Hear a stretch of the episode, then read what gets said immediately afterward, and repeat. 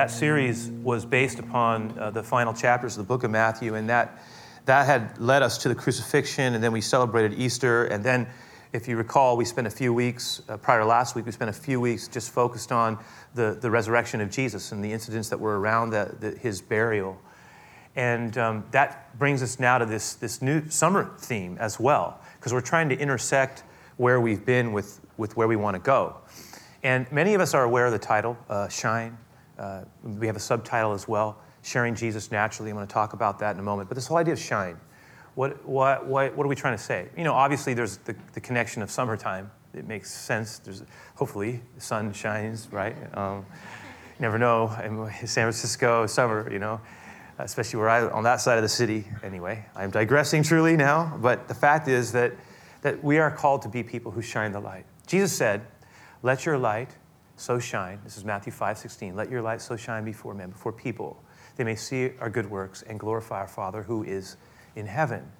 The idea is that we are to shine our light. Like that, he, so Jesus uses the metaphor, right? Shine your light in such a way that people are noticing the goodness or the quality of good works that characterizes our life and, in, and then drawn towards the, the, the goodness of the Lord, drawn towards the Father's heart so that there is an, a, a, rationale for goodness. And he says, let, let my life penetrate your life in such a way that goodness flows out of that and then causes others to want to be drawn towards the Father. They will be glorify your Father who is in heaven. I mean, this is what Jesus was saying. And again, I think we understand the power of goodness and good works and how important it is to have um, a, a continually growth path in our life that we, you know, again, I think we understand that, that, that there is a need for increased compassion in our hearts, that the way we treat other people, the way that we work through character issues in our own life, um, patterns of behavior that have been destructive, that maybe we've had passed down to us and we just fall back into them. Some of us might really struggle, for example, with a, a, a temper that is a product of anger. Others of us may have, we may have drop down patterns in which we communicate things that are very destructive in our word patterns but the point is that increasingly Christ wants to work a transformative work in our lives so that we, we are looking more like Jesus than we were before. That more and more of what we do characterizes a real relationship with Him. So I think it's going to show up in the way we treat people, in the way we care for those who are less fortunate, the way in which we serve others, the way in which we conduct ourselves in, in the job place and, and in the marketplace, the way in which we engage our, our coworkers, especially when we've been wronged all of these things uh, factor into our, our life. How we treat people we love, who we live, live with, and, and our families. Do we honor those commitments? Do we, are we nurturing ourselves so that we can be a blessing to other people? All of those things have to do with good works, that others may see the reality of Jesus. And again, I get that completely, that faith without works is empty and dead.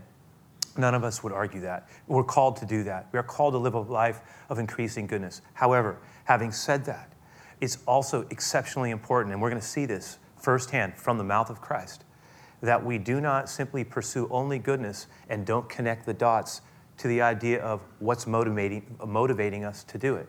In other words, I want to suggest that it's extraordinarily important that we also share the reality of our relationship with Jesus and who he is in ways that other people can hear it.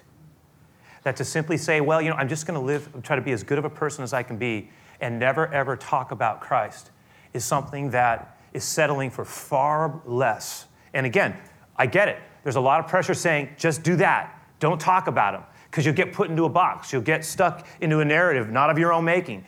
And, and we've been wrestling, we've been talking about that. But it's really important that the people who, who love him, who claim to know him, um, are not ashamed to talk about the difference he can make in one's life. That maybe even now, more than ever, it's important for there to be sensible, honest, authentic telling of our story and the difference Christ has made. You see what I'm saying? Okay, so we're going to talk about that. In Matthew's account now, what I'd like us to do is sort of drop back into where we were. We're going to quickly cover the connection between the resurrection of Jesus and then his final words, which are going to propel us into this summer theme and hopefully thinking about what it means to share our faith or to share a, share a story that is uh, such a difference making story.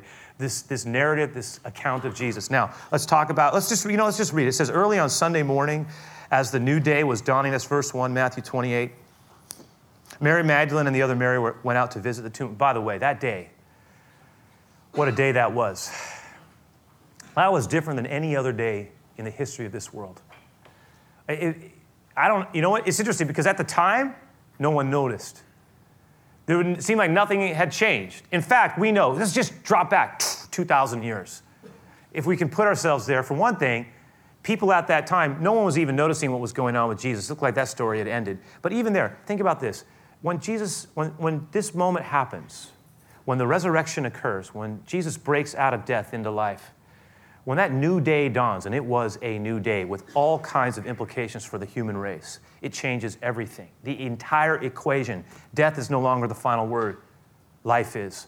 The cross is not the end, the empty tomb is. Everything about it changes everything at an intense dynamic. The world itself looked like nothing had changed. People went on that day as if they had gone on every day.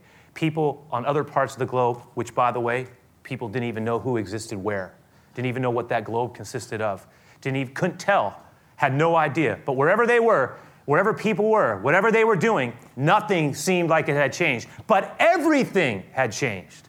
The entire uh, history of the human race had been altered. It changed. It had begun to happen in a way at a spiritual level that no one really could have conceived. Yes, it's true. God had a people. He had raised up a people that had set up a system that anticipated the coming of Messiah. But that Messiah's coming, which looked like it had ended in, in death, only had meaning if there was a, a vindication of the, of the life that he had lived through resurrection. And so, as, as the Apostle Paul would later say, if Christ is not risen, our faith is, is in vain. Now, that's important for us. Now, when we watch what we're about to read, remember, Matthew, he is just like drawing sim- simple lines. This is not an intricate, detailed working. He's taking this like a, like a roughly hewn stone, and he's just putting pieces in there for us to. He, he describes the, the resurrection in such a simple, honest way, unembellished, no airbrush, simple. See it. Let's read it together. It says, Suddenly there was a great earthquake for an angel of the Lord came down from heaven, rolled aside the stone, and sat on it. His face shone like lightning, and his clothing was as, as, white as snow. And the guards shook with fear when they saw him, and they fell into a dead faint. And then the angel spoke to the women Don't be afraid, he said. I know you are looking for Jesus, who was crucified. He isn't here. He is risen from the dead, just as he said would happen. Come, come, see where his body was lying. Again, the stone was rolled away, not to let Jesus out, but for them to see he was no longer there.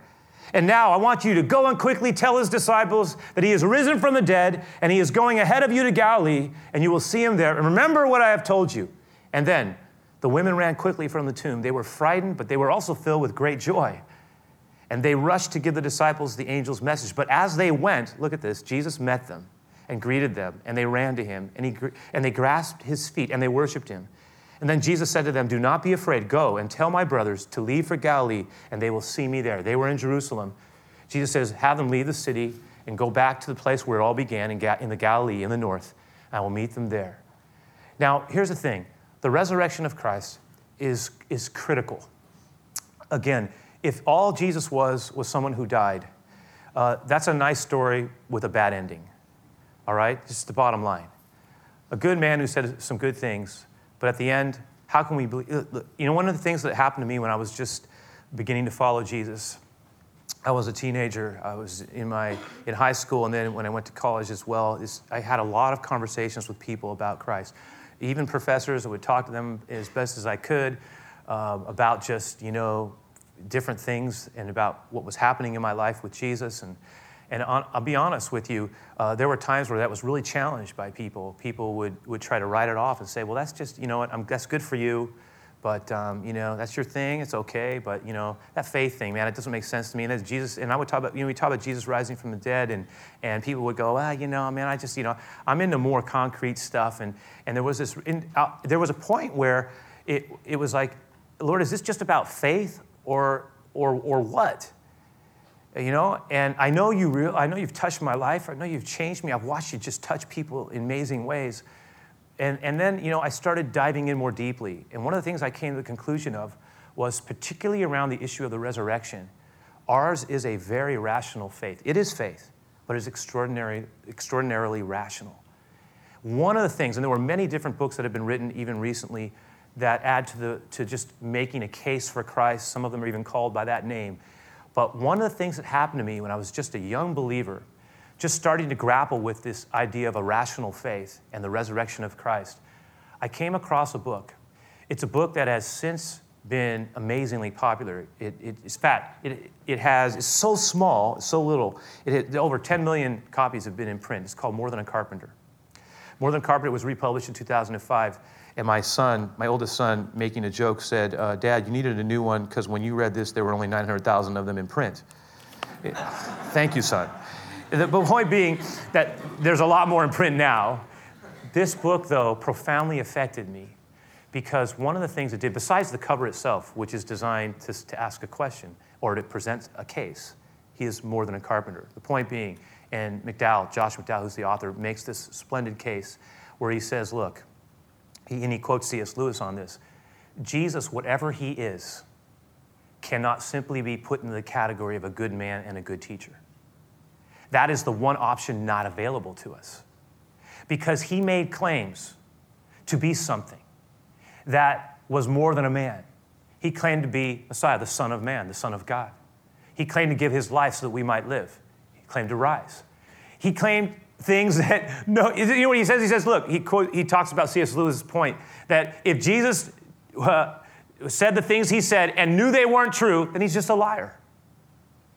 And, and whatever else he is, he's a liar. If Jesus said the things he said, which we know he said, then he's either a liar or who, who knew he wasn't telling the truth, or he was a self deceived lunatic who was genuinely misguided, well intentioned, but crazy. The problem is the teachings of Jesus, when applied, are so precisely designed to connect to the deepest issues of the human soul that they bring forth, wherever they're truly applied, such amazing health in the human being that they are anything but lunacy. He says, Look, but here's the problem anybody who made the claims of Jesus is either a liar, a lunatic, or, as Lewis says, the Lord Himself worthy of our devotion. But we do not have the option of simply writing Him off as a good teacher, one of many ways. Because you can't, you can't do that and actually look at what he said about himself and agree to that.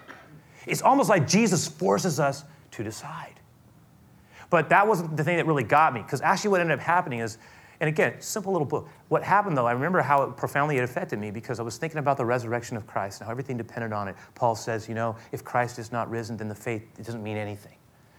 And there was this one chapter in, the, in, the little, in this little book. It was called Who Would Die for a Lie? And in that chapter, it just it hit me. It was so simple.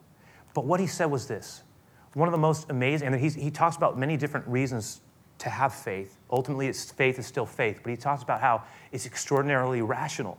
He says, listen to this. He says, How do we explain what happened to the disciples? Because the historical record shows that they, they, they all died and were essentially martyred, suffered greatly for their confession of Jesus except John, who was exiled on the island of Patmos. But he, every one of them died a very violent uh, death. Uh, here's the deal. He makes the case. He says, Look, how do we explain the transformation of the disciples from what we saw a few weeks back when we know that when they came for Jesus in the garden, they all ran? They were scared. They, they, they, they fled. They were fearful. In fact, they're hiding. They're not even showing up at the crowd. They're, they're afraid. They, they, they don't believe anything. You know, it's, it's just the whole thing is crumbling. And he says, How do we explain that these men who were so afraid all of a sudden go to the different places all over the known, known world in the East and, and ultimately out of their confession of Jesus as the risen Savior? Are willing to die for that. He makes a point. He says, Look, it's one thing for people who are religious, religiously fanatical to die for something that they believe is true. He says, But it never, it's so, how do you explain it? He says, that people would die for something that they knew wasn't true. And the point is this they didn't like say, oh, we're confessing Christ, we get power, prestige, uh, blessings, and honor. What they got, he says, was death and intense suffering and the loss of the people they loved. And he goes, Now, eh, at different places, any of them having the opportunity to renounce what they had seen and witnessed, and none of them refusing to do it, convinced without a doubt that they, had, they could place their entire life into the hands of the one that they had seen, as John says, with our own eyes and touched his own flesh, that they could say, We have seen the risen Christ. And, and for that testimony, they gave everything. Powerful. It's again a quite a testimony. In fact, I put this um, in the handout. This is from another writer named Albert Barnes. Just again, real quickly here. I think I think it's, it's helpful to think about this. He says he's talking about the disciples. He says they were persecuted, they were ridiculed, they were scourged, and they were put to death for affirming this: the resurrection, the death and resurrection of Christ. Yet not one of them ever expressed the least doubt of its truth. They bore everything rather than to deny that they had seen him. They had no incentive. He says they had no motive in doing this, but the love of truth. They obtained no wealth, they obtained no honor, they obtained no pleasure. They gave themselves up to great and unparalleled sufferings, going from land to land, crossing almost every sea, enduring the dangers, toils, and privations of almost every kind for the simple object of affirming everywhere that a Savior died and rose. And if they knew it was an imposition, an untruth, if it had been, they would have known it, by the way. In what way is this remarkable conduct to be accounted for?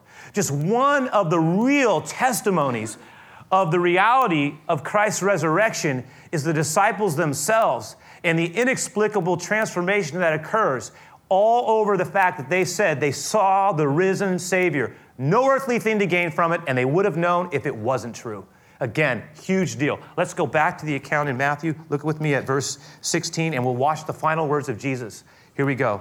It says, Then the 11 disciples left for Galilee. They went to the mountain where Jesus had told them to go. We don't know what that mountain was. We just knew it was a place that they recognized in Galilee that they had met before. They knew what it was. It says, When they saw him, they worshiped him. But look at that phrase. the Bible throws in another real piece. But to be honest with you, some of them doubted. Still, he says, But Jesus came and he told his disciples, and these are his final words condensed. I want you to see three great things they're often referred to as the Great Declaration, the Great Commission, and the Great Promise. Here they are one, two, three, watch. Jesus came and he told his disciples, He said, Look, I have been given all authority in heaven and on earth by virtue of the fact that he has risen from the dead, that death can no longer hold him, that God has finished the purpose for which Jesus said he had come, that the Son of Man has come to give his life as a ransom for many, that he would give himself away so that we might live. As Jesus said, my entire purpose for coming was that others may live. That God so loved this world that he gave, gave his only begotten Son, that whoever would believe in him should not perish, but have the eternal, the undying life of Jesus now and forever overflowing. It is a promise rooted and anchored in Christ that life is the final word. He, look what he says all authority is given. This is this great, great declaration. And then the Great Commission. In light of that reality, in light of this. Therefore, because of this, go. And this is what I want you to do. I want you to uh, build a community, sequester yourself off from the rest of humanity. You sit with the truth and hold it to yourself. No one else gets to have it. It's just for you. Not a chance. That's not what he says. He says the exact opposite. He says this faith, this message, this truth, it needs to be taken. Look what he says. I want you to go and I want you to make disciples, committed followers uh, disciplined ones, ones who are committing their lives to such a way of all the nations, all peoples, baptizing them in the name of the Father, the Son, and the Holy Spirit, and I teach the new disciples to obey the commands, the words that I have given you. And then we see the great promise. And it is a great promise. What is it? He said to them, Listen, in his last I am, I am with you always, even to the end of the age which we know wasn't yesterday, by the way. right? I am with you always, even to the end. Whether it's the end of our life or the end of this world as we know it, I'll never leave you. I will never forsake you. It's, uh, and again, we read these words. I want us to pause. He says, Look at me. Look at me. Hear me. I will be with I am with you always ups and the downs. It, it is awesome. Okay, just because it's, it's an easy way to open the drawers, I'll put some handles on it. Three things. Let's think about them as they propel us into the summer months. for a follower of Jesus, then we are given this amazing promise to embrace. That's the first thing. He gives everyone a promise to embrace. And what is that promise, loved ones? It is the promise of His presence. That He will come to us and He will be with us. How beautiful that is to know that even in the places of life where it's really hard, He is there. In the places of life where it's easy to believe, He is there. In the places of tremendous joy and deep satisfaction and great celebration, I am with you. In the places of deep despair, when despair creates a mist, like an impenetrable mist upon you, I am there. In the places where everything makes sense, I am with you. In the places where nothing makes sense or the question is very hard, I am with you. I am with you always, even unto the end. Listen, look at me. I am with you. I will be with you. This is a great promise. You know, one of the, one of the writers I, I read um, early on was a, a, an old writer, no, he was an old preacher, old writer who Billy Graham actually identifies as someone who was extraordinarily meaningful to him as a pace setter.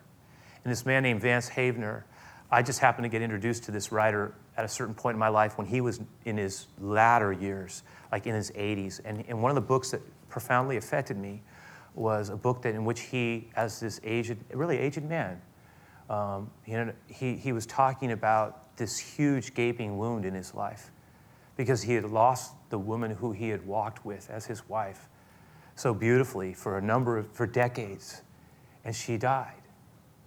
And he who had walked through all kinds of things was he was being honest how hard it was to lose her for him. And he was being honest that even he goes i, I goes lord there are moments i don't even i'm wondering are you with me? Where are you here Am I forced to walk alone through this valley of the shadow of death? And then it's like there was this moment in that book where I just remember he like rallies himself. You could just feel him pulling his faith back in, and he says, But I know you are. I know you are. He goes, just like the sun. The sun shines even when the clouds obscure it. I know it's still there, and I know you're with me. Even though I may not see you, I know you're with me. Powerful confession powerful way of, of, of planting faith in the ground, saying, Lord, I trust you even when it's hard to see you. I know you're here with me. Powerful stuff. A promise to embrace. But more than a promise, more than I am with you always, even to the end, more than I am with you always through the ups and downs of life, more than I am with you through the pain and the unfairness of life, uh, more than all, there's also, we, have been given something else.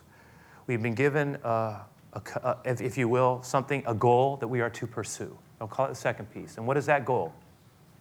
That goal is to become a person, a man or a woman who is willing, listen, stay with me, who is willing to represent the heart of Jesus to people who don't know him. Jesus says, Look, I need you to go into the nations, to go where the people are. I need you to tell them about who I am. I need you to help them become disciples. I need you to help introduce them to who I am. I need you to, I commit to you the, the, this commission. I give you this, uh, this honor. I give you this privilege of representing my heart to people. Now, you go back to the title of our series. It's called Shine. Yes, we talked about that. But the other, what is the other phrase? What is it? It's sharing Jesus naturally. And you know what, it, you know what that implies? It, think about it for a moment. It was not just casually tacked on there, there's a reason. What, what is being said here? What do we think is being said in that phrase? Sharing Jesus naturally it has at least two significant meanings. One of them is this that the natural byproduct of anybody who, who says we, they love the Lord, if we claim to love Him, then the natural outflow of that is to share Him with others. That that is a natural byproduct of commit, because He entrusts us with the responsibility of sharing Him with others, with other people. That is like, it, to, to, what, when we love someone, we're not ashamed of them. When we love someone, and they've, ch- and they've touched our lives, we're not ashamed to say it. I love them. They are part of this is who a part of who I am. I will, and I am not ashamed of it. And again, more than ever, it's needed for people to declare their love for Christ. In, in, and I'm going to talk about this, but it's not only the natural thing to do if we are if we are in relationship with the Lord, which He said, if you if you are mine, then you take this and you tell and share it. You go and tell. But it's also, we believe, best done naturally. That the best way of sharing is when it's done authentically and naturally with the nations or the people that we are with and around. In other words, we're talking about being able to conversationally share Christ in the circles of our lives. That we are, we are convinced that the, the, one of the most powerful dynamics that exists is that when people who love the Lord, yes, we may not have our acts together completely. I get, I get that all. We're imperfect. Sometimes it's out of the imperfection that, that honestly people can connect and relate. But we need to be okay with talking about Christ. And sometimes the most natural way of doing that is just to be real, to be honest. It's like, but I have heard people say, but I don't know how to say it. You know, I don't really have that gift. I don't know how to really talk about him. I would feel awkward about it. Or I hear people say, well, you know, my life, you know, it's, it's not quite together. And I, I, okay, I get the fact that we got to work for alignment. I get that. I get that's why we challenge ourselves to live a, a, more biblically based life, that we're trying to deal with this character stuff, that we're trying to, to be countercultural at some level in the way in which we conduct ourselves and the words that we speak, even though we're immersed in a, in a culture that is telling us this is what, what people look like, that there is something about allowing the, the reality of Christ to inform the way in which we choose to build our lives and our personalities and the way we treat people and the way in which we speak our words. And so much of that is diet, is what we allow into ourselves. And we got to watch that. I get that. I get the idea of closing the gap between what we say we believe and how we live. And, and of course, nobody was more powerful than Jesus because there was no gap between what he said and what he lived, and therefore he had an authority that could pierce through any uh, human armor. But the more powerful um, uh, the congruity between what we say we believe and what we live, the more powerful the effect of our life is. So, yes, we understand that there is a value in, in, in that. There's no question that, that people at times will say, well, what about this in your life? But here's the thing what we're talking about is sharing our story. And, and, and this is the last piece. We've been given not simply, you know, this, this goal to pursue, but we've been given a commission. A commission that is to be received, and it has to do with being open to shining out the reality of Jesus. And listen, we all have different gifts. We all have different dispositions, backgrounds, social networks. We all have different ways of sharing. What I'm suggesting is that God has designed you to be part of a great, great adventure. And that adventure means that He has people that He has set up in advance for your story of His reality to touch their lives. And that it will only happen when we are willing to step out of comfort zones and to reveal a heart that loves Christ, being okay, telling our story, serving others in His name. Connect the dot. You know, let it be known that they're in, a, in, yes, in sensitive ways, in discreet ways, I get it, in compassionate ways, in humble ways, but still, someone has to speak up. We have to be able to talk about him. Some of us have been too, you know, we talked a couple weeks back about Joseph of Arimathea and Nicodemus and how these two Pharisees were, were reluctant. Even though they greatly admired Jesus, they were reluctant because they, had, they didn't want to risk their social standing and be put into a box and written off as senseless. And I say, well, how relevant is that? Some of us operate in spheres uh, that where if we were to reveal too much of where our heart is with Christ, it, it could run the risk of being put into a category. Uh, and, and people make fun of people like that. But there are times where other people have to know about the Lord, and they're only going to know when people who have an honest, authentic love for Him are willing to open up their lives a little bit and share Him. It may be with a neighbor, it may be with a coworker, it may be with a family. I get, I understand. I don't know who. I know this. There are some people that only you really, that God has given an amazing access to. And it may be a seed that is dropped, a small seed. Let us not despise small tellings. Listen, you do not know. None of us know when a seed will take root. Some of us are byproducts of a planting that somebody took a risk to drop a word of faith. You know, I, am part of a, a, church community. I'd love for you to come. Or, yeah, you know, I, you know, this Jesus, a lot been talk about him, but he really is, really has, you know, I, he's changed my life. And, and uh, or can I, you know, is it okay if I just, it's okay if I, if I pray with you here on this? You do that? Yeah, well, I, yeah. See, and again, it's small acts of courage in His name that create the openings that sometimes God has already got a heart that's so ready. Or maybe later on, that seed, that we go, oh, nothing happened there. But later on, someone else comes and waters that seed, and we become part of a divine story. And some of us need to say, Lord, I'm open this day. If you have an appointment for me, if you have a person for me to talk to, to share a little bit about, to shine your light, to serve, but also to say, to serve and say, not just serve. To, to be open to speaking of my love for you, not ashamed, not proud, not, not crazy, but honest. Because if we do not speak, how will they know? We must do this. Shining is a privilege. You know why? Because we have been given a love story, a life story, and it's our story. And we've been called to share it. I can tell you where I found the water. This is a great privilege. You see what I'm saying? Okay, let's pray. All right, Lord, we, uh, we, I want to ask you, Lord, as we move into the days ahead, and we're going to be pushing into this. I want to pray that you would, you would stir our hearts. And even now, Lord, some of us, you know, we would, we would, we're before you, we would say, Lord, I, I have been too ashamed of you. I, I have been reluctant for whatever the reason, whether it's because I'm ashamed or whether because I feel like, Lord, I would be put into a box and, and, and, and, and yet I love you. Maybe like a lot like Peter, we feel, Lord, you know I love you. And you, and you say back, feed my sheep, speak for me, touch people for me.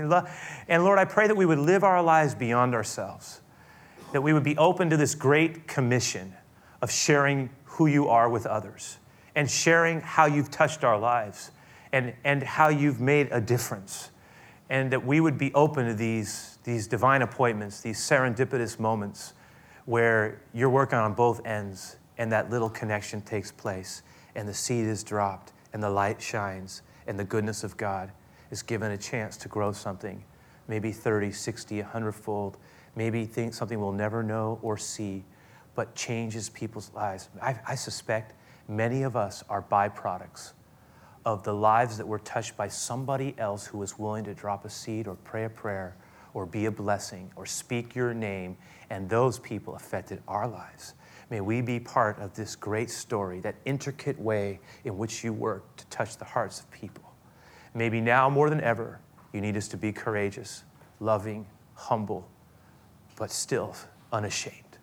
So I pray for your blessing. I pray that you, you just speak to us about these things in this week, perhaps in the weeks ahead, and as we hear the stories of others interacting with this theme, that would inspire us even more so through this entire summer, that we would be a people who shine in so many ways, but also with our words on your behalf. We ask this, Lord. Bless our, our closing time. Uh, bless our time of giving. Thank you for faithfulness in this end, Lord. But also this song, which has got passion and intensity and is a reminder of the things that we've spoken of. So we just ask for your blessing in these closing minutes. In Jesus' name we pray. Amen.